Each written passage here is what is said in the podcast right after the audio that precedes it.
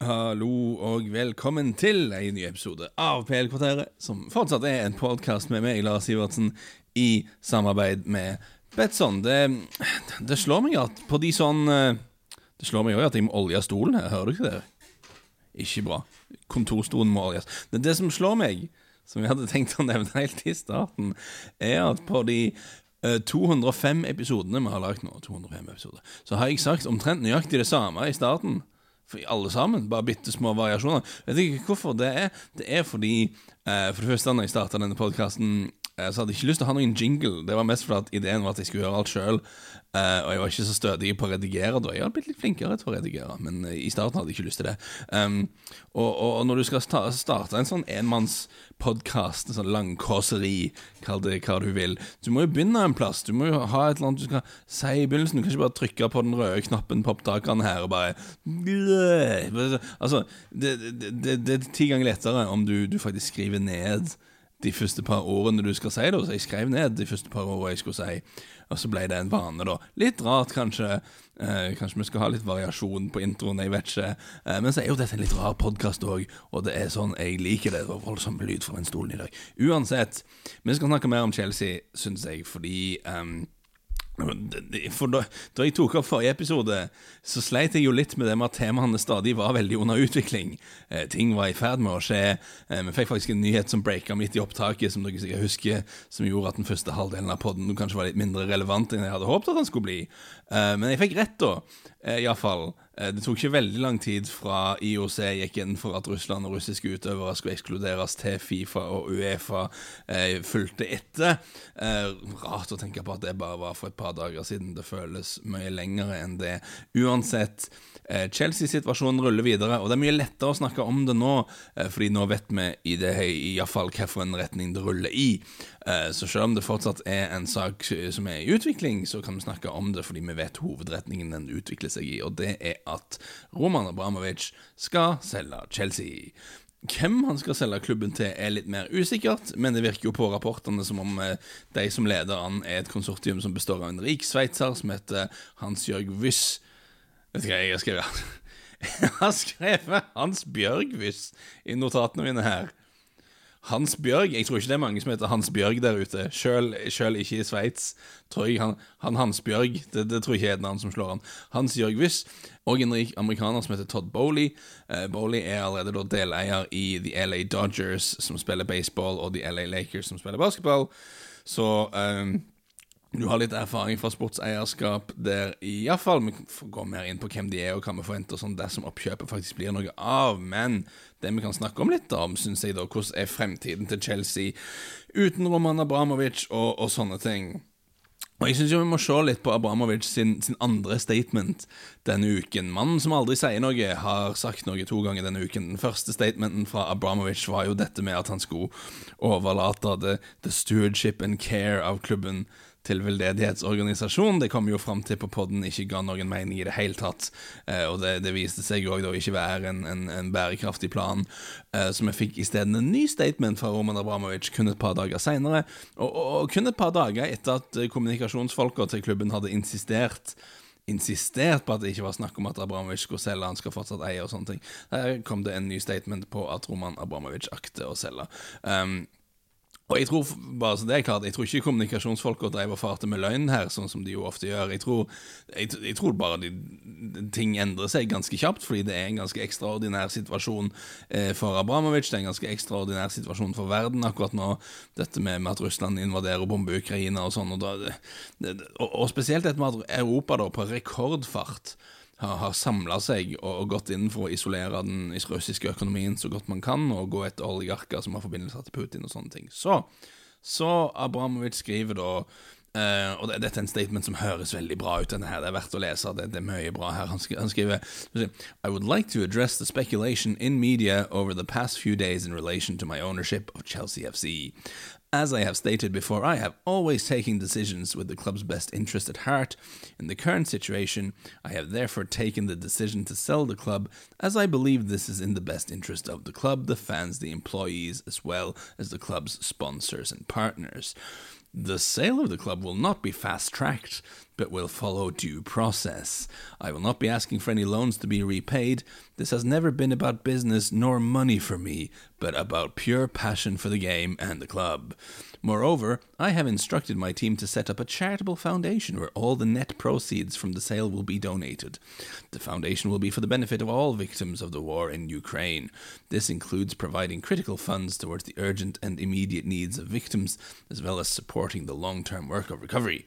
Please know that this has been an incredibly difficult decision to make, and it pains me to part with the club in this manner. However, I do believe this is in the best interest of the club. I hope that I will be able to visit Stamford Bridge one last time to say goodbye to you all in, in person.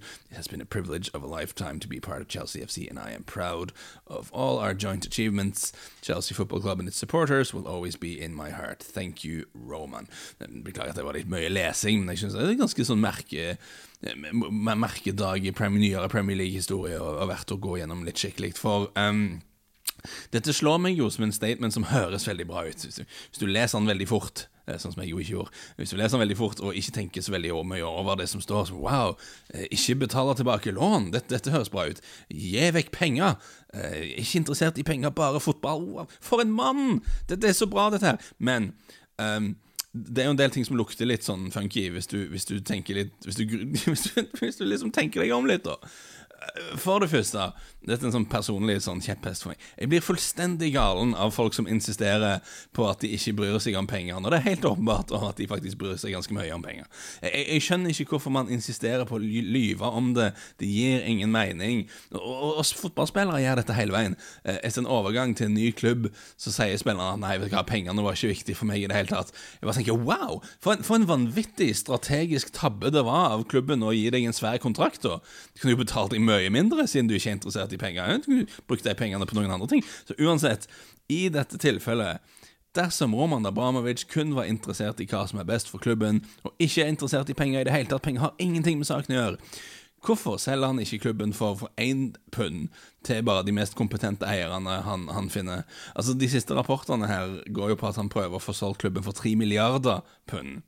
Og jeg vil jo si at for en mann som ikke bryr seg om penger, og kun interessert i hva som er best for klubben, så er jo det ganske mye penger. Hadde ikke vært bedre, hadde ikke det beste for klubben, som la oss ikke glemme, er det eneste Abramovic er interessert i, hadde ikke det beste for klubben vært eh, dersom han solgte klubben for mye mindre, sånn at de nye eierne kan investere de pengene i laget og klubben, og ikke på å betale Abramovic.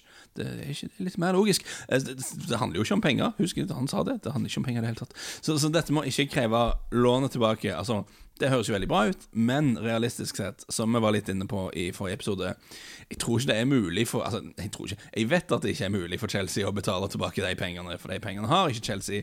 Uh, Chelsea går stort sett i minus uten penger fra Abramovic, uh, og jeg tror ikke det er veldig mange potensielle eiere der ute uh, som vil betale masse penger for en klubb som skylder Abramovic 1,5 milliarder pund, eller hva det nå er.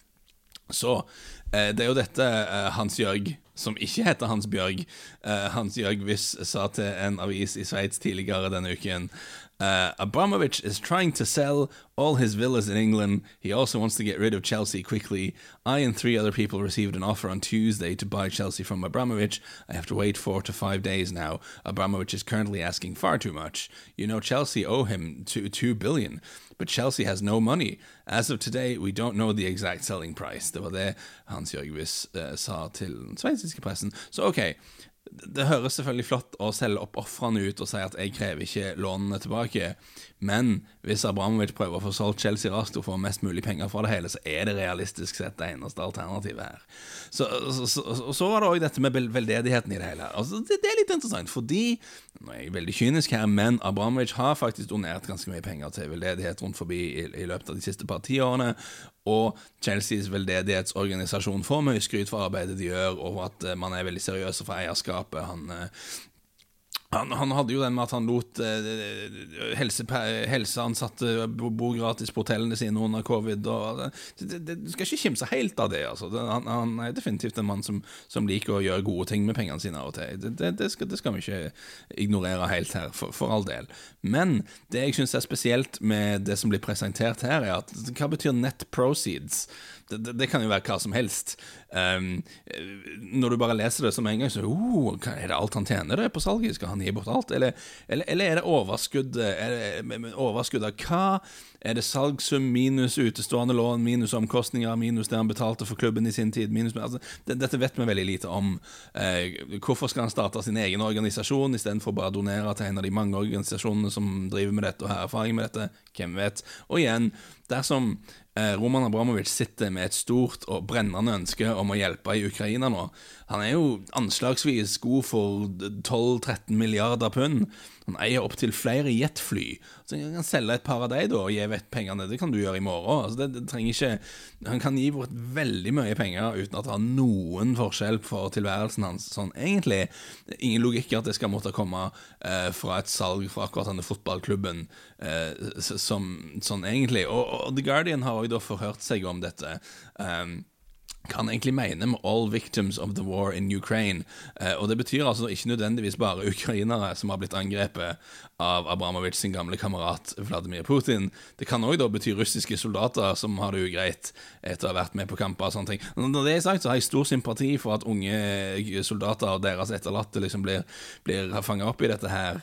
Eh, men igjen, dette bildet man prøver å danne, da av den storsinnede fredsmegleren Abramovic som skal donere alle pengene sine til ofrene av krigen. og sånn. Mm. Det, det, slår litt sprekker hvis, hvis, du tenker over det. Det, er en del logiske brister her, syns jeg. Eh, for en mann som ikke er interessert i penger, så syns jeg han krever veldig mye penger for å selge klubben. Eh, en klubb som altså har masse gjeld og taper penger mest hvert år. Og, og, og for en mann som kun bryr seg om hva som er bra for klubben, han er bare interessert i Chelsea, alle sammen. Det er litt spesielt at han kom ut med den her absurde stewardship-uttalelsen sin mindre enn 24 timer før laget skulle spille cupfinale, da. Kanskje vente til søndag kveld. Dersom han er superopptatt av at laget skal gjøre det best mulig, kunne han vente til søndag kveld med å annonsere at han skulle prøve å gi bort eller overlate klubben til veldedigheten. Uh, det hadde kanskje vært en ting å gjøre. Det med at han skal selge klubben, kom ut en times tid før Chelsea skulle spille i cupen denne uken. Så det er heller ikke en ideell oppladning til en kamp, da. Så igjen merkelige handlinger for en, for en mann som til syvende og sist kunne opptatt av, av, laget. Så det er en del som skurrer for meg. Um, for å si det på den måten, Dersom Abramovic som han sier, kun er en Chelsea-entusiast som er ikke interessert i penger i det hele tatt, og kun vil det beste for laget, så er det veldig lite som har skjedd denne uken som gir mening i det hele tatt. Men på den andre siden, dersom Roman Abramovic er en veldig rik mann som er livredd for at britene skal innføre sanksjoner eh, som vil gjøre at han taper masse penger, og akkurat nå desperat prøver å få ut så mye kapital av dette landet som overhodet mulig før det skjer, vel, da vil jeg si at alt som har skjedd denne uken, virker veldig, veldig logisk indeed. Så da er det vel opp til hver enkelt å bestemme seg for hvilken av de to versjonene som er mest sannsynlig, og som gir mest mening. Men OK, så jeg er ikke ekspert på sanksjonsjuss, eh, overraskende nok. Men en artikkel jeg så denne uken, spekulerte i at dersom Abramovic blir pålagt sanksjoner, så vil han ikke kunne selge Chelsea. Det blir, i hvert fall veldig vanskelig å selge Chelsea. Men han vil heller ikke kunne dytte inn penger i, i, klubben. Altså Normalt sett så blir et selskap som, som blir frosset på den måten, vil ikke kunne gjennomføre transaksjoner i den ene eller den andre retningen. Men det vil være mulig å søke om unntak til sånn daglig drift. og og Chelsea som klubb vil kanskje kunne fortsette å operere, men vil kunne, det vil være vanskelig å få solgt klubben, og det vil være vanskelig for han å spytte inn penger. Og Siden Chelsea da har vært avhengig av penger fra Abramovic eh, for å operere på et høyt sportslig nivå, eh, så kan vi jo se for oss et scenario der han fortsetter å eie klubben i, i flere år, selv om han er under sanksjoner og, og ting har blitt frosset og sånne ting, og klubben da må kutte i kostnader kanskje mister Champions League-plassen, må kutte enda mer kostnader, og plutselig er de bare et uh, mid-table-lag i Premier League med, med, en litt sånn bedre global merkevare enn de andre, og da er klubben iallfall ikke verdt tre milliarder, som Abramovic prøver å få solgt han for denne uken. Så vi forstår jo at det er en skjebne han har, han har lyst til å unngå. Um, for, for, hva er egentlig Chelsea som klubb uten Roman Abramovic? Og det er altså, De er jo en etablert Champions League-klubb med en akkurat nå veldig sterk og veldig verdifull spillerstall. Og de har et veldig produktivt akademi, det, det skal vi ikke glemme. Eh, og de har en stadion eh, i, i, Londons eh, beste vestkant med, med, plass til 41 000 mann, eh, noe sånt. Eh, så, og de har også selvfølgelig da en veldig sterk merkevare med mye fans og sånne ting pga. den suksessen de har hatt eh, de siste 20 åra. Så det er mye positivt her. på minussiden så har vi jo da at geskjeften stort sett ikke er lønnsom, iallfall ikke i en normal sesong. Stadion er relativt sett ganske liten. altså Arsenal, Tottenham og Westham har alle større publikumskapasitet her i London, iallfall. Uh, så det begrenser jo klubbens økonomiske potensial lite grann. Uh, de kan kompensere med litt høyere billettpriser og sånne ting, men med tanke på videre utvikling så er nok Stamford Bridge en liten utfordring. Det jeg er jo veldig spent på å se, er de som blir nevnt som mulige kjøpere. Um, det er nok sannsynligvis ikke folk som bare kjøper fotballklubb fordi de syns det er kjekt, eller av politiske årsaker. Eh, de, som blir nevnt nå, iallfall han amerikaneren og han eh, gamle sveitseren, eh, det er sannsynligvis folk som skal drive butikk. Og, og, og, hvor er egentlig potensialet for å tjene mye mer penger for Chelsea? Altså, de er allerede i Champions League stadion har begrensninger. Å bygge nytt i den delen av London er veldig vanskelig og veldig dyrt. Å utvide Stamford Bridge er nok sannsynligvis ikke mulig. For de har liksom Geografisk så har de da en gravplass eh, på den ene siden og ei toglinje på den andre, sånn at det er veldig vanskelig å, å, å bygge ut der.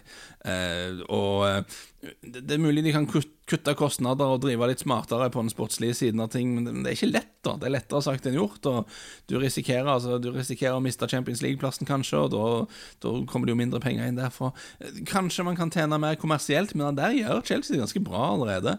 Um, dersom Superligaen blir noe av, det er mulig at det eierne spekulerer i. Da. da. Da, kan det jo bli enda større verdier, hvis man får til en sånn lukka europeisk eh, superliga. Eh, kakeligaen, som vi jo kaller den her på podden. Dersom du vil kjøpe Chelsea av forretningsmessige årsaker akkurat nå, og, og håper å tjene penger på dette her, så tenker jeg jo at den beste grunnen til det må jo være at uh, dersom du tenker at Abramovic er skikkelig stressa nå og har det travelt, og at det kan presse ned prisen eh, en del Det er mulig det er noe jeg ikke ser her. Uh, hvis, du er, hvis, du har veldig bra koll på fotballøkonomi og sånn, så send en tweet til meg, at Lars Ivertsen, og forklar, uh, forklar, det for meg.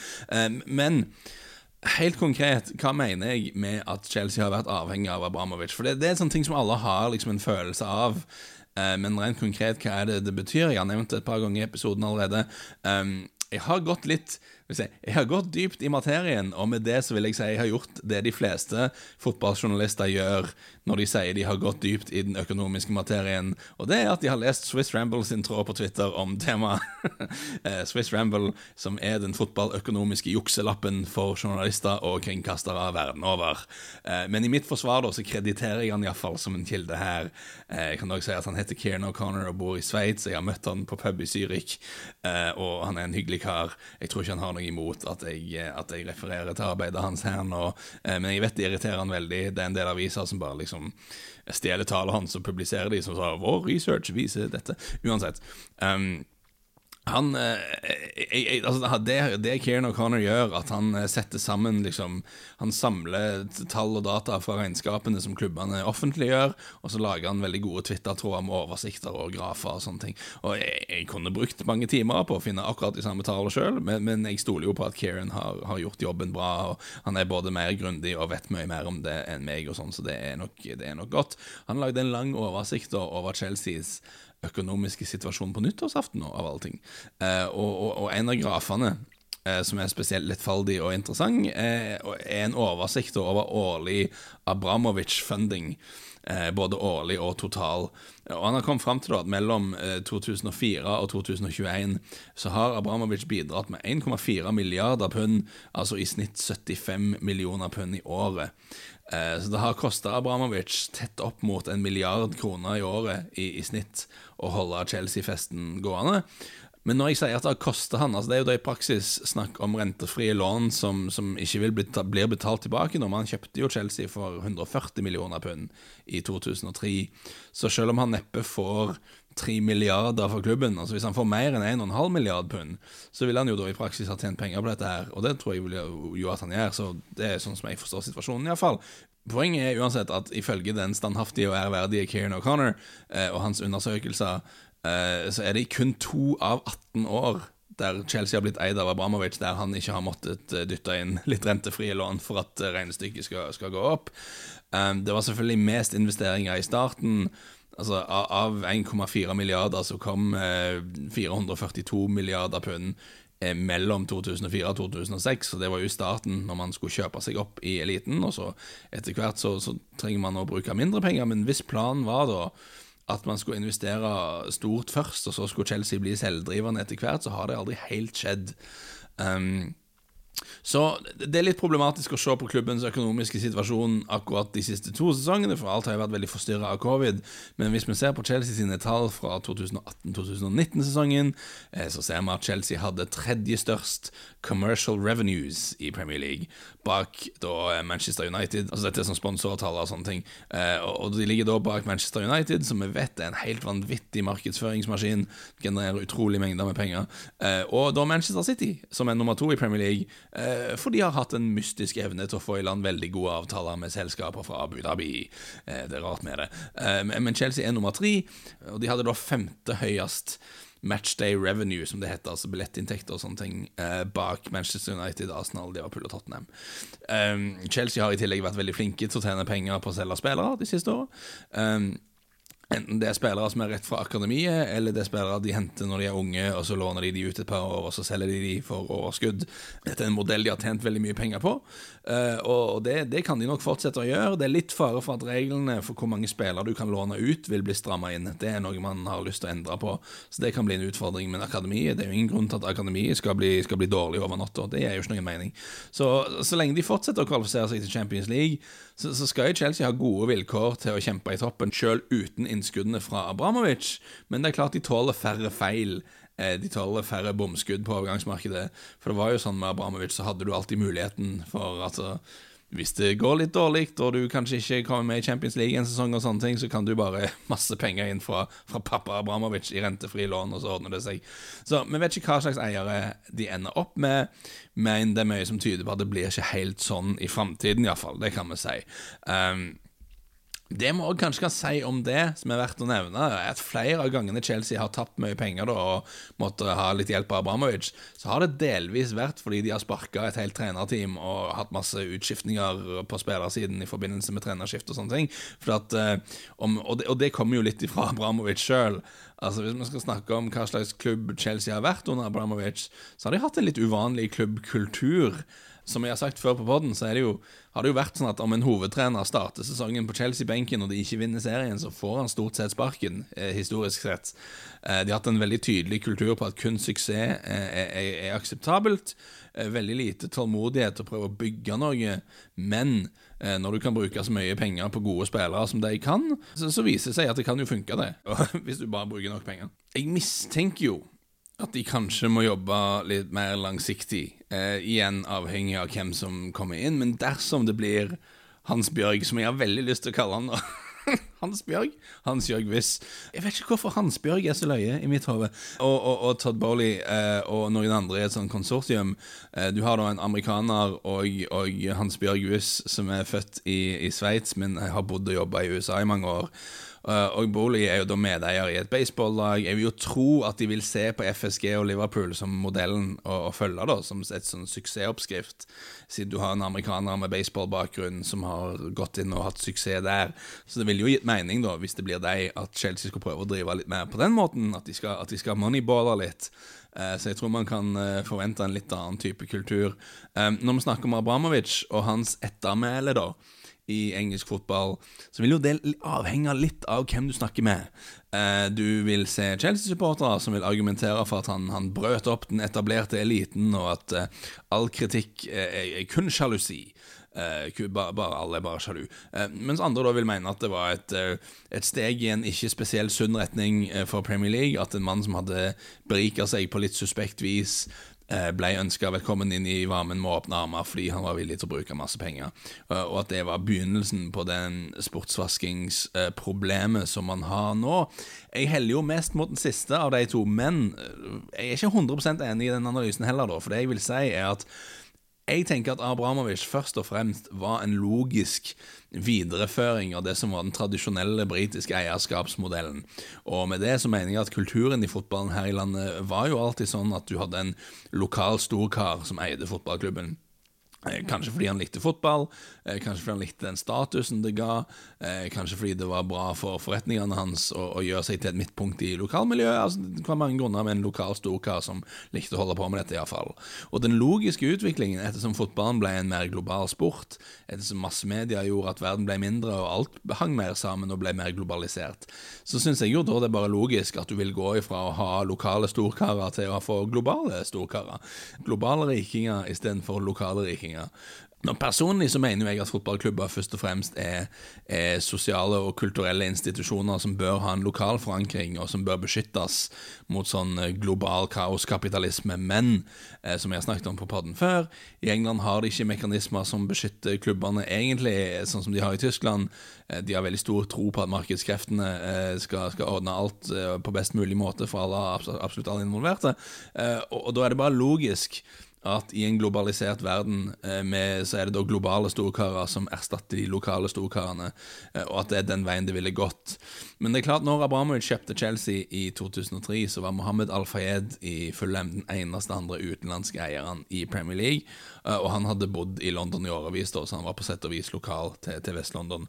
Nå, i 2022, er det bare tre klubber i Premier League som har engelske majoritetseiere, så det er jo en dramatisk utvikling på litt under 20 år. En stor, stor endring. Og Fristelsen er jo å se på Abramovic eh, som mannen som åpna døren for dette, men jeg vil jo argumentere for at han ikke åpna døren, men det at det var en uunngåelig utvikling. Eh, at det var eh, den retningen det gikk i, at sport ville bli mer globalisert. Så det, det, det var den generelle utviklingen i sporten og i verden som åpna den døren. Han var bare den første som gikk gjennom. Og om det ikke var han, så tror jeg det ville vært noen andre. Men, men det er et poeng som da Miguel Delaney i The Independent skriver i sin sak om Abramovic denne uken, at Gary Cook som var daglig leder i Manchester City da de drev og solgte inn eh, Manchester City til Abu Dhabi helt i starten, så sa han eh, her at Nobody had ever heard of Roman Abramovich until he bought Chelsea Football Club. If you're developing your nation and you're looking to be on a global stage, we are your proxy brand for the nation, sa salgsmannen Gary Cook. Eh, og, og, og, så den ideen da med at ved å investere en, en stor sum inn i en fotballklubb, så kan det gi deg da synlighet og PR på et globalt eh, nivå som er verdt veldig mye mer enn de pengene du faktisk har spytta inn. da. Og, og der, der, var nok Abramovic en sånn foregangsmodell og en figur som, som andre har fulgt.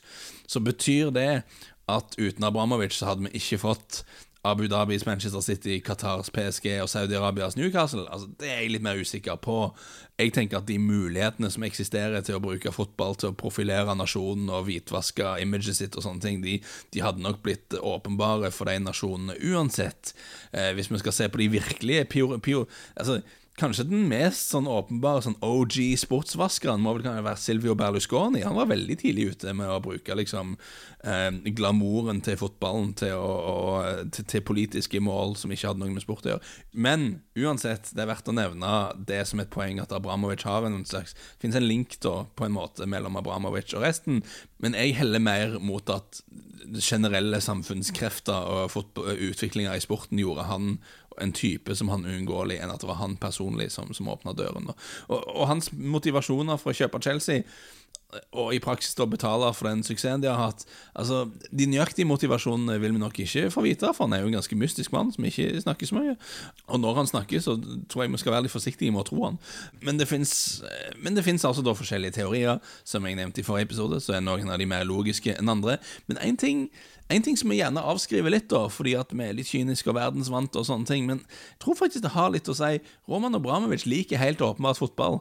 Og det er helt åpenbart at han har kost seg med å eie Chelsea. Altså Han har et litt sånn snodig oppsyn da når han sitter i, eh, i boksen sin på Stamford Bridge, som han ikke gjør så ofte lenger. Før i tida, når han var der veldig mye, da så satt han og så ned på laget sitt. Og, altså, når laget ikke vant, så hadde han litt sånn mystisk ute Han, han, han minner mest om en akvarieeier da som akkurat har oppdaget at en av fisken, fisk, fisken svømmer opp ned, eller noe. Det oppfører seg merkelig. Litt sånn, Men noe vi vet om Abramovic, er jo at når han først kjøpte Chelsea Eh, så reiste han rundt i Europa med en nederlandsk speider som heter Pieter Wisser, eh, som i sin tid skal oppdage Ronaldo for PSV og litt sånne ting. Når De Wisser har snakket litt om dette, og har sagt at under EM i Portugal i 2004, så bodde han på båten til Abramovic. Eh, de hadde liksom ankra opp båten utenfor Portugal, og han og Abramovic gikk på masse kamper sammen under EM. Og morgenen etter da, så var det typisk at Abramovic kom på døra til, til rommet til, Divisser og med, med, laptop. liksom, 'Kan vi se den og den kampen om igjen, og kan du forklare meg hva som skjedde her?' Og, altså, han var veldig lærevillig. Han, han, gikk nesten i lære da, for å lære fotball.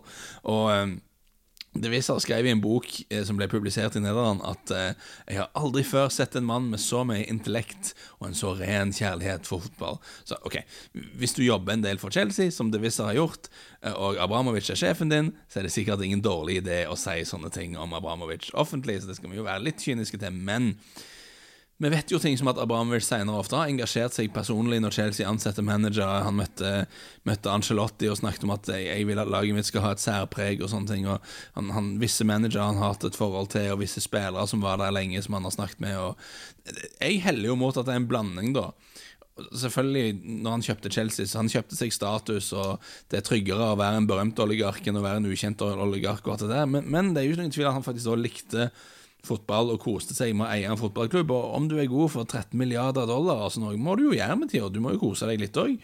Eh, og det, det, var nok en faktor med det, altså. All kynisme aside.